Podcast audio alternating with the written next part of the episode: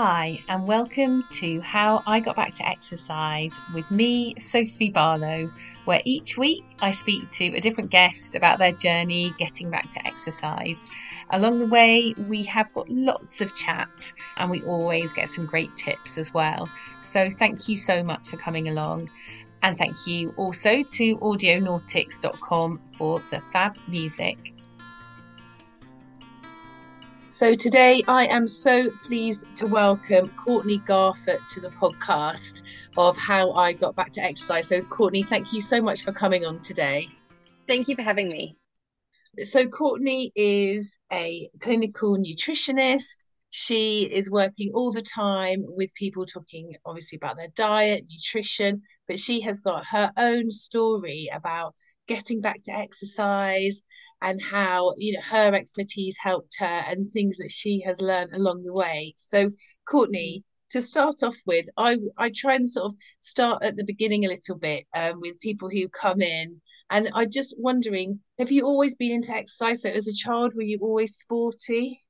Yeah so i came from a really um physically active family. So um my mum and dad were both playing netball and football growing up, so we grew up around that kind of environment. I'm in Australia, so that's very typical. Um, so grew up playing a lot of sports. I played netball from the age of about seven. Um, I was swimming competitively through primary school and start of high school. I've done a couple of like did a couple of triathlons, few fun runs. Um, had a go at girls footy, had a go at athletics, did a lot of sports growing up so what kind of happened then? You're obviously really you were really sporty doing really well with exercise um, and then sort of take us through sort of your 20s and 30s um, and kind of what was your trajectory then? Yeah so i moved out of home um, at 17 to go to uni so i finished school was straight to uni. Noticed a few things weren't quite right at that point in time so i put it down to a bit of a gluten intolerance maybe a dairy intolerance, started playing around with my diet as a lot of early 20s and late teenagers do, was, you know, going sugar free, dairy free, gluten free, playing around with them all, trying to work out what was going on. Um, and then that kind of resolved itself. It took me a little bit once I moved out of home um, to find my feet again with like netball teams and things like that. So I was just running. I think I did a 12K fun run that first year I moved out of home and then it was a couple years after that. I think I was 21 or 22 at the time. And I noticed that I wasn't recovering from exercise the way I had been before. And that was one of the first signs of my fibromyalgia. So I wasn't I wasn't recovering properly. Um I was getting a lot of weird pains uh, so I had I was playing netball again then, and like I remember saying to my parents, like I feel like I've rolled both my ankles, and I don't remember doing it. And they were like, mm, "You need to go. Like, there's something not right. Like, you would remember doing that. You need to go to a doctor." So it was kind of around that point where I wasn't I wasn't recovering. Um, I had a whole lot of mental health things going on at the same time too. So I was being told, you know, to look after your mental health. You should be exercising more. And the more I was exercising, the more of these pains I was having. Um, so it was all kind of snowballing, I guess, at that point in time. Like I was then getting a whole lot of fatigue from the pain. So like by the time we like at this point in time we were talking about, I was I would have been 22. I was working only just managing a full-time job.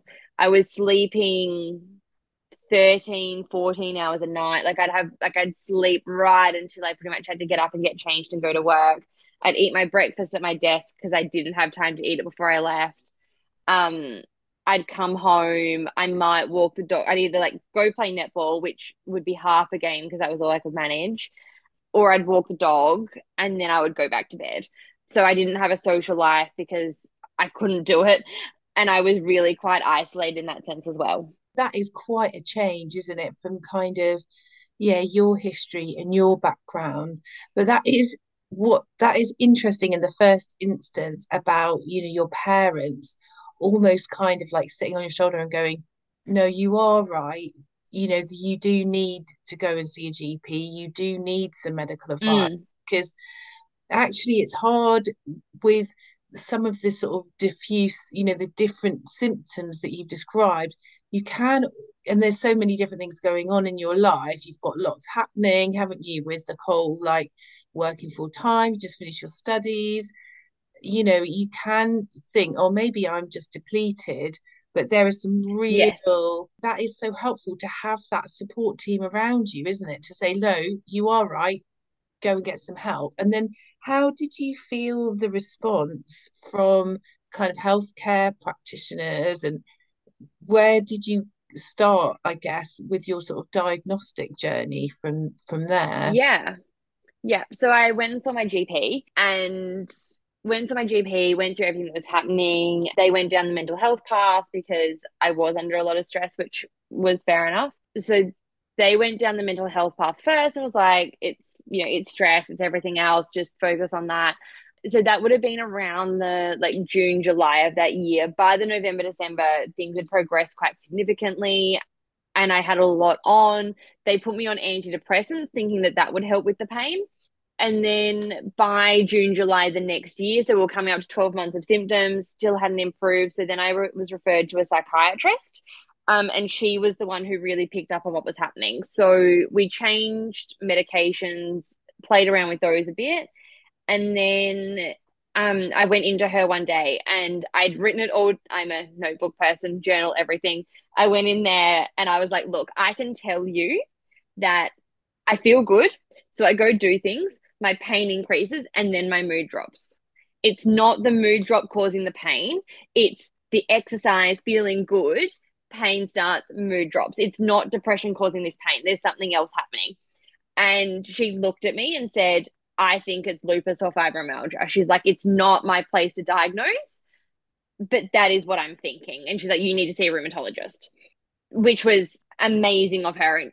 Borderline, like, it is outside her scope of practice to diagnose, but the fact that she was able to look at it holistically and be like, this isn't my thing, there's something else going on here, was amazing. Then was referred to rheumatologist, went in with everything I had and I'd written down everything. And I so strongly recommend anyone who is going through chronic illness does that because when I was going through all this, I had a lot of brain fog and I would get into appointments and forget things. Whereas I was able to open up my notebook and be like, here's my pain scores on different days. Here's how my symptoms have been tracking. Here's what has been happening on a day to day basis. Um, and I was diagnosed in one appointment, which was like there was no mucking around, there was no back and forward.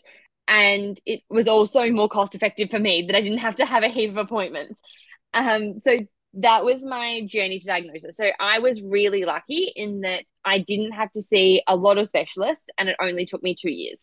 The average for fibromyalgia in the last research I saw was seven doctors over five years. So I had three over two years look at me and get a diagnosis. So I was pretty fortunate in that respect. That is such a good story. Don't we love that practitioner, that psychiatrist? Mm. Thank goodness for her. You're able to speak clearly to her about cause and effect, and she can take that information and and actually as things go on and i mean gosh two years sounds like a long time to most people doesn't it but actually mm. it, it isn't that long with the kind of complicated symptom picture that you that people do have with fibromyalgia and that of course as things goes on and on when you're in pain for a long time it is creating chronic stress it is not helping that whole inflammatory process you know it's just yes. it's a really vicious circle isn't it so to be able to you know have somebody cut through that. Well you cut through it and then she cut mm. through it. It's extremely helpful but i imagine probably your studies and your health background really helped you. But then yeah brilliant to then go to rheumatology. Everyone's on the same page. Yeah. you've got your pain scores and off you go and that is a, that is brilliant advice. So i just wanted to just take it back just briefly to mm. your kind of mindset and that is a real difficulty isn't it when you're in that kind of with something like fibromyalgia i noticed you say the word that you should be exercising in regard to your mental health it's obviously that's a real indicator is it's like oh you know go and do some um, exercise that's going to really help with your mental health but that word should, and then suddenly you're feeling guilty because you're not exercising. You're like, what should you do? So, having had your diagnosis, how have you, yeah, how have you been able to weave exercise into your life, and how, if it has helped, you know, how has that helped, and and what's your relationship now? I'm going to take this in a bit of a divergent for a little bit. Um, yeah. But I have had a really up and down relationship with exercise since my diagnosis. Um, so I was diagnosed August 2018. Up to that point, so at the point of diagnosis, really low in energy, really poor relationship with exercise. Like I was pretty angry about it. The fact that I couldn't do things that I wanted to do, things making me feel worse. It was it was not a fun time. Um, around that time, I can't remember who introduced me to it, but there is a um a formula developed for chronic fatigue around heart rate management. I'm not sure if you're familiar with it, um, but it takes your so there's a standard formula for your upper heart rate ranges while you're exercising. Um, the 220 minus your age, and then there's a percentage of it. But this reduces it even further. So that was my starting point with exercise once I was diagnosed. Um, so I went and used that formula. I had my heart rate monitor on my wrist. Swimming, I found, was one of the easiest things to keep my heart rate low and do some movement. And water exercise are typically good with fibromyalgia as well. So I was able to do some swimming. My my um heart rate monitor my wrist would buzz when I got to that upper limit and I'd stop, wait for it to come down, keep going in. It was really frustrating. It was not fun at all. But that was the limit of what I was able to do without having a flare up. And that was what was important at the time. And I knew that eventually it would get better. Um, so we started with that. And then I did a whole lot of gut work with my clinical nutritionist. And then I was still having issues with um, exercise and causing flare ups. So I'd addressed a lot of other flare ups for my fibromyalgia. Everything was tracking along well, but I was still getting really irritated about these exercise flare ups. Um, so I went into my GP and I was like, this is what's happening. I'm not super happy with the path we're going down in terms of management at the moment. What do we need to do? And she was like, mm, You've got fibromyalgia. You just need to stop running and jumping. And I was like, mm, I really like netball though. So, and I'm 25. So I'm really not taking that as an answer. Um, I went back to my clinical nutritionist and just for disclosure, I see clinical nutritionist because I don't like analyzing my own health. So I went back to her and was like, look, this is the situation. I'm really like I'm not happy with where we're at here. What what's your thinking? Um, and she recommended that I did OATs testing, which is organic acid testing, which tests the um, the byproducts of different metabolites in the body. And what we found out of that testing was super interesting. And I was considered exercise intolerant at that point, which is a, a like fascinating term to have, but I was exercise intolerant.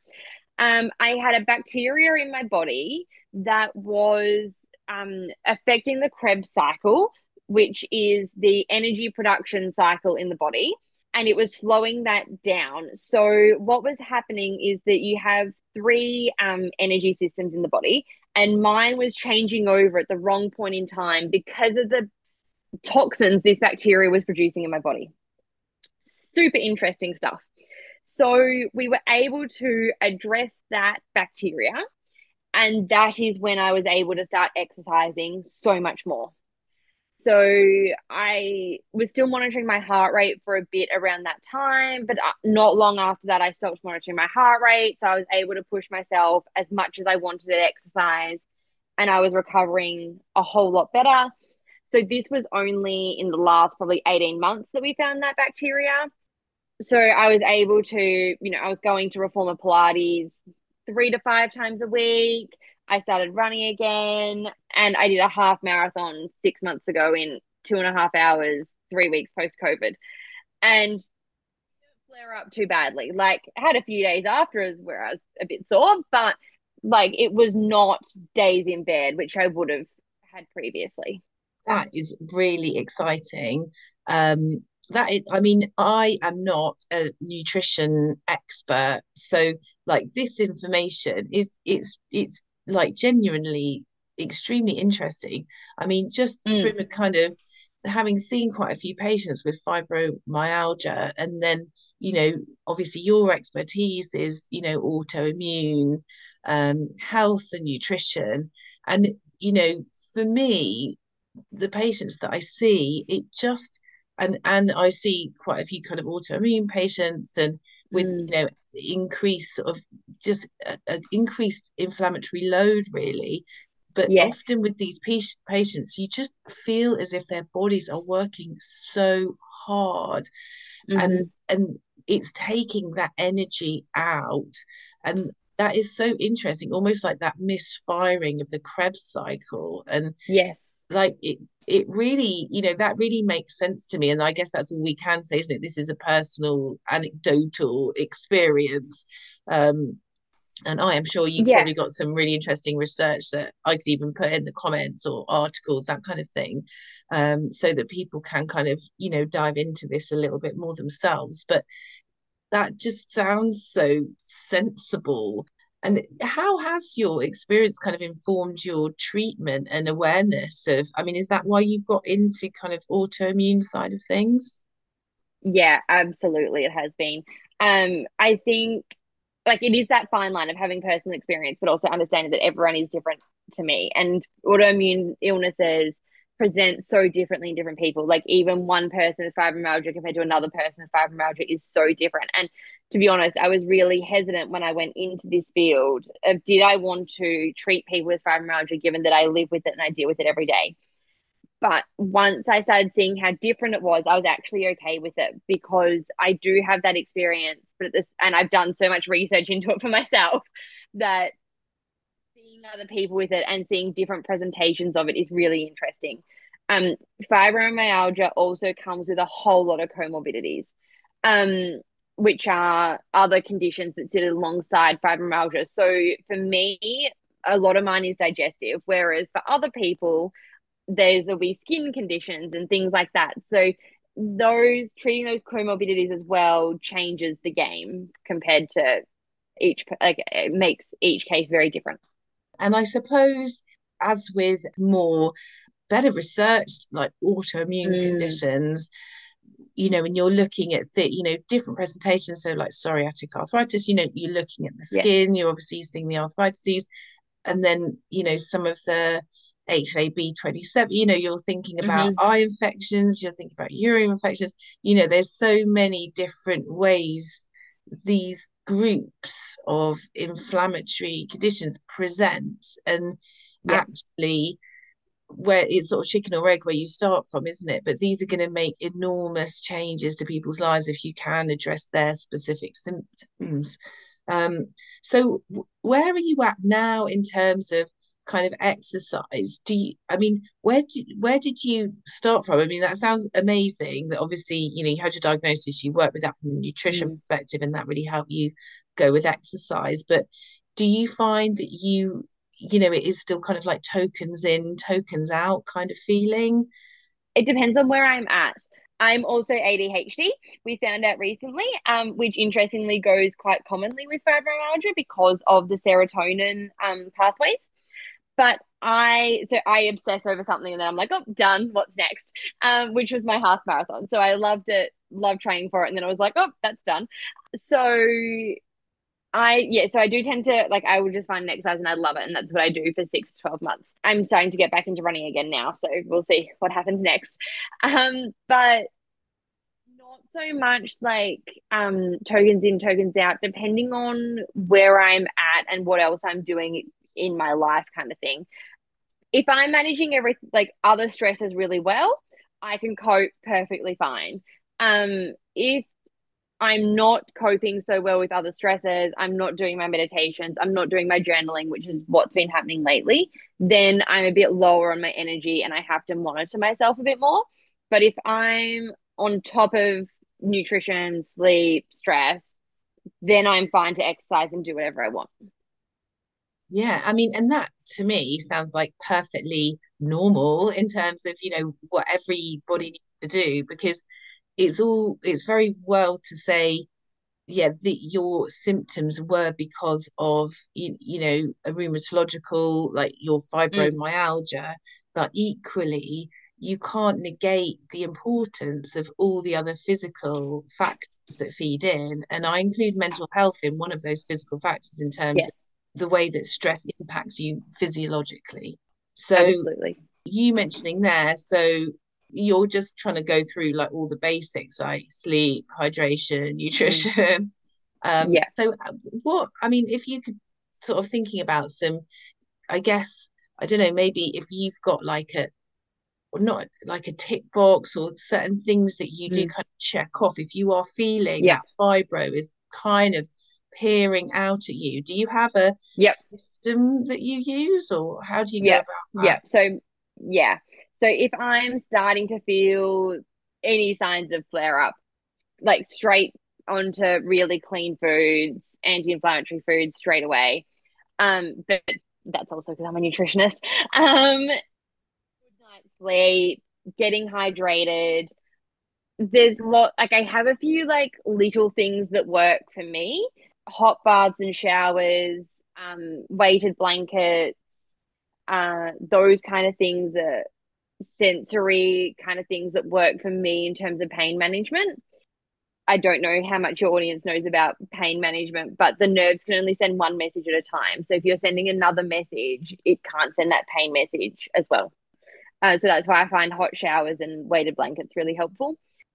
And then some yoga or gentle exit, like gentle movement is probably my next go-to after that because I find with my fibromyalgia that I flare up if I've done too much, but I will also flare up if I've done nothing.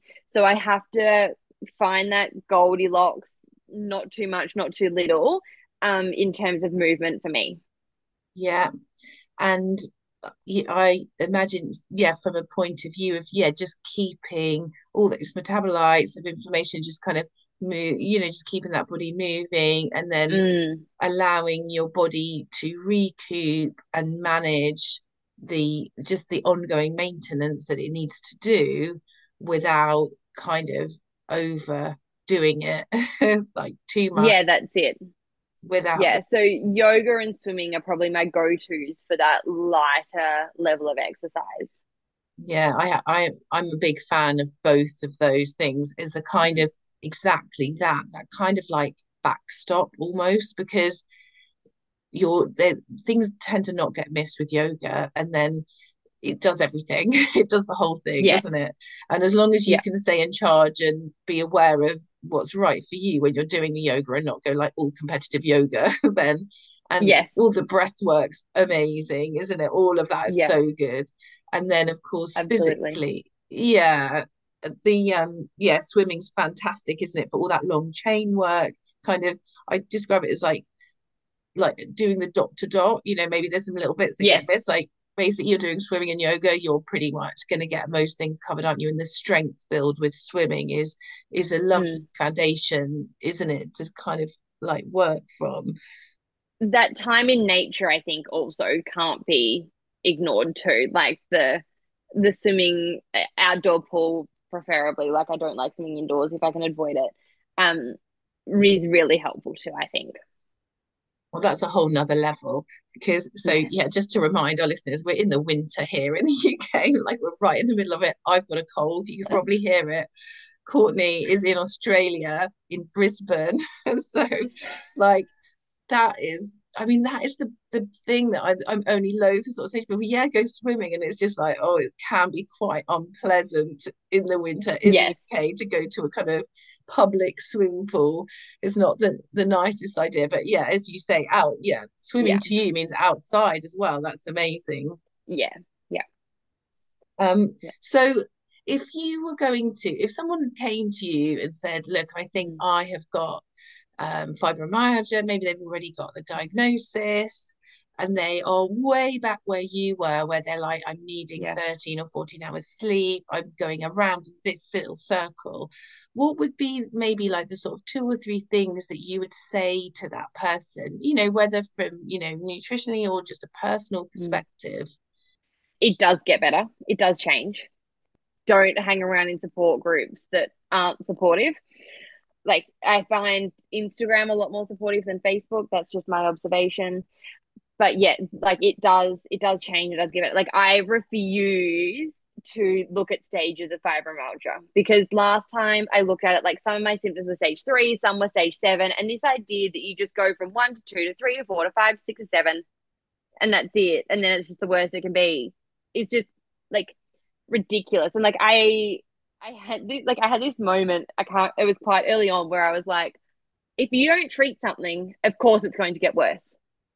Why are we sitting here talking about stages of fibromyalgia while doing nothing about it? Like, what do you expect to happen? So yeah, I would like it does get better. You can be the one that it, it does change for.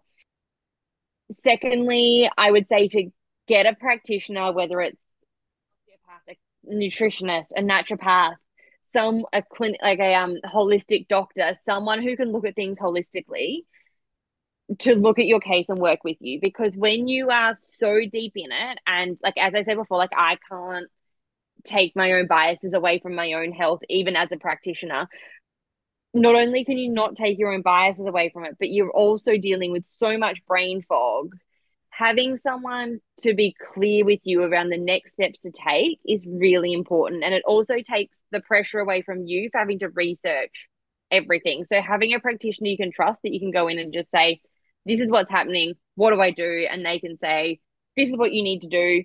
Go away and do it. It just takes that level of thinking out for you, which you don't have energy to do.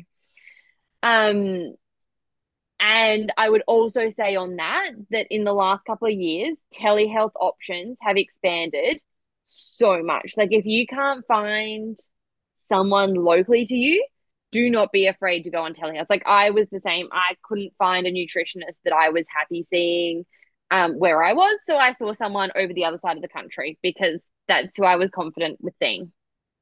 And then, thirdly, I would say just take it slowly. Um, it's it's really frustrating and it's really hard not to rush everything and trying to achieve everything. Um, but and I guess kind of related to that, but maybe not. Um, don't discount seeing a psychologist. Um, I have seen a few over the years that have been incredibly helpful. And a lot of people, when I mention psychologists around autoimmune diseases and fibromyalgia, will be like, yeah, but it's not all in my head. And I'm like, no, I'm not saying that it's all like go see a psychologist because it's in your head but they can help process a lot of the feelings and grief and frustration around the diagnosis and not being able to do things and what it means for you and your life, given that a lot of these things are lifelong conditions. So, being able to process and talk through that is also really important. That is fantastic advice, Courtney have been an absolutely amazing guest to be able to give your personal spin or your personal experience on fibromyalgia, getting back to exercise, but of course, you're also an expert in the field. So, this will be so helpful for my listeners. I just want to say thank you for coming on. Um, and also, where can we find you? Where can people find you if they want to sort of, um, you know, see some of the work that you're doing at the moment? Yeah, absolutely. So I am on Instagram. So I am at Court Garfoot on Instagram. I'm mainly talking about chronic illness and my life there. There is also Court Garfoot Nutrition if you're interested in more of the nutrition side of things. And I'm also Court Garfoot Nutrition on Facebook as well. That is fantastic. I will put all of those links in the notes too. Courtney, thank you so much for coming on How I Got Back to Exercise. Thank you so much for having me. It's been amazing.